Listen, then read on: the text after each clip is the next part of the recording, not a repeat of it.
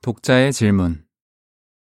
룻기에 나오는 아무개가 룻과 결혼하면 자신의 상속 재산을 망칠 것이라고 말한 이유는 무엇입니까? 성경 시대에 결혼한 남자가 자녀 없이 죽을 경우 다음에 몇 가지 문제가 해결되어야 했습니다. 그가 소유한 땅은 어떻게 될 것입니까?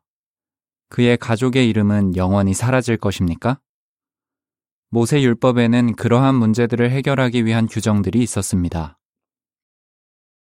어떤 사람이 가난해져서 땅을 팔거나 사망할 경우 그의 땅은 어떻게 되었습니까? 그의 형제나 가까운 친족 중 한 사람이 그 땅을 구속할, 다시 말해 도로 살 수 있었습니다.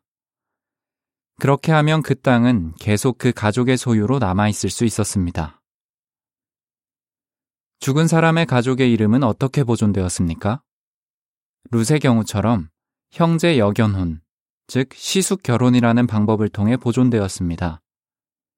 이 마련은 남자가 상속자 없이 죽을 경우 그의 형제가 고인의 아내와 결혼하는 것이었습니다.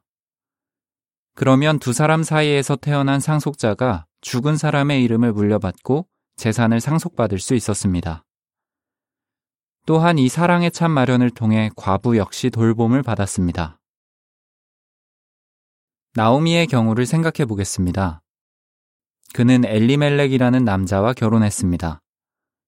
그런데 남편과 두 아들이 죽으면서 가족 중에 나오미를 부양해 줄 남자가 아무도 남지 않게 되었습니다. 유다에 돌아온 나오미는 며느리 룻에게 한 가지 지시를 했는데 보아스에게 그들의 땅을 도로 사도록 요청하라는 것이었습니다. 보아스는 엘리멜렉에 가까운 친족이었습니다. 하지만 보아스는 성경에 아무개라고 언급된 남자가 자기보다 더 가까운 친족이라는 것을 알고 있었습니다. 따라서 도로 살지 결정할 우선권은 그가 가지고 있었습니다. 처음에 아무개는 기꺼이 도와주려고 했습니다. 그 땅을 사는 데는 어느 정도 비용이 들 것이었지만 그는 나오미가 엘리멜렉의 땅을 상속받을 자녀를 낳을 수 없다는 것을 알고 있었습니다. 사실상 그 땅은 아무개의 상속지가 될 것이었으므로 그 땅을 도로 사는 것은 좋은 투자처럼 보였을 수 있습니다. 하지만 아무개는 룻과 결혼해야 한다는 것을 알고 마음을 바꾸었습니다. 그는 이렇게 말했습니다. 나는 그것을 도로 살 수 없소. 내 상속 재산을 망칠까 두렵소. 룻기 4장 5, 6절. 그는 왜 마음이 바뀌었습니까? 아무개나 다른 누군가가 룻과 결혼해서 아들을 낳으면 그 아들이 엘리멜렉의 땅을 상속받을 것이었습니다. 그것이 어떻게 아무개의 상속 재산을 망칠 것이었습니까? 성경에는 그에 대한 설명이 없지만 다음과 같은 몇 가지 이유가 있을 수 있습니다. 첫째, 그는 엘리멜렉의 땅을 사는 데 쓰는 돈을 잃게 될 것이라고 느꼈을 것입니다.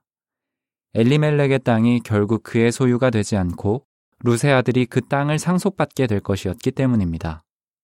둘째, 그는 나오미와 룻을 둘 다 부양하고 돌볼 책임을 지게 될 것이었습니다.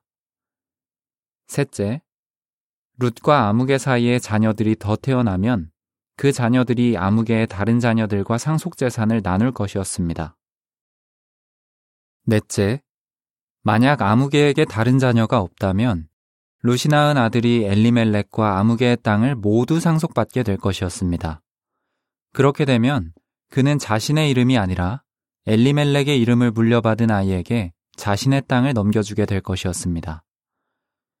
아무개는 자신의 상속 재산을 잃을 위험을 감수하면서까지 나오미를 돕고 싶어 하지 않았습니다. 그는 자신 다음으로 도로 살 권리가 있는 보아스에게 그 책임을 넘기는 쪽을 선택했습니다. 보아스는 죽은 사람의 이름으로 그의 상속지를 보존하기를 원했기 때문에 그 책임을 기꺼이 받아들였습니다. 룻기 4장 10절 아무개는 자신의 이름과 상속재산을 지키는데 더 관심이 많았던 것 같습니다. 그는 이기적으로 생각했습니다. 하지만 아무개의 이름은 보존되지 않고 역사에서 사라졌습니다. 또한 그는 보아스가 받은 놀라운 특권, 즉 메시아인 예수 그리스도로 이어지는 가게의 이름을 올리는 특권을 놓쳤습니다. 아무개는 이기심에 사로잡혀 어려운 사람을 돕지 않으므로 참으로 슬픈 결과를 거두었습니다. 기사를 마칩니다.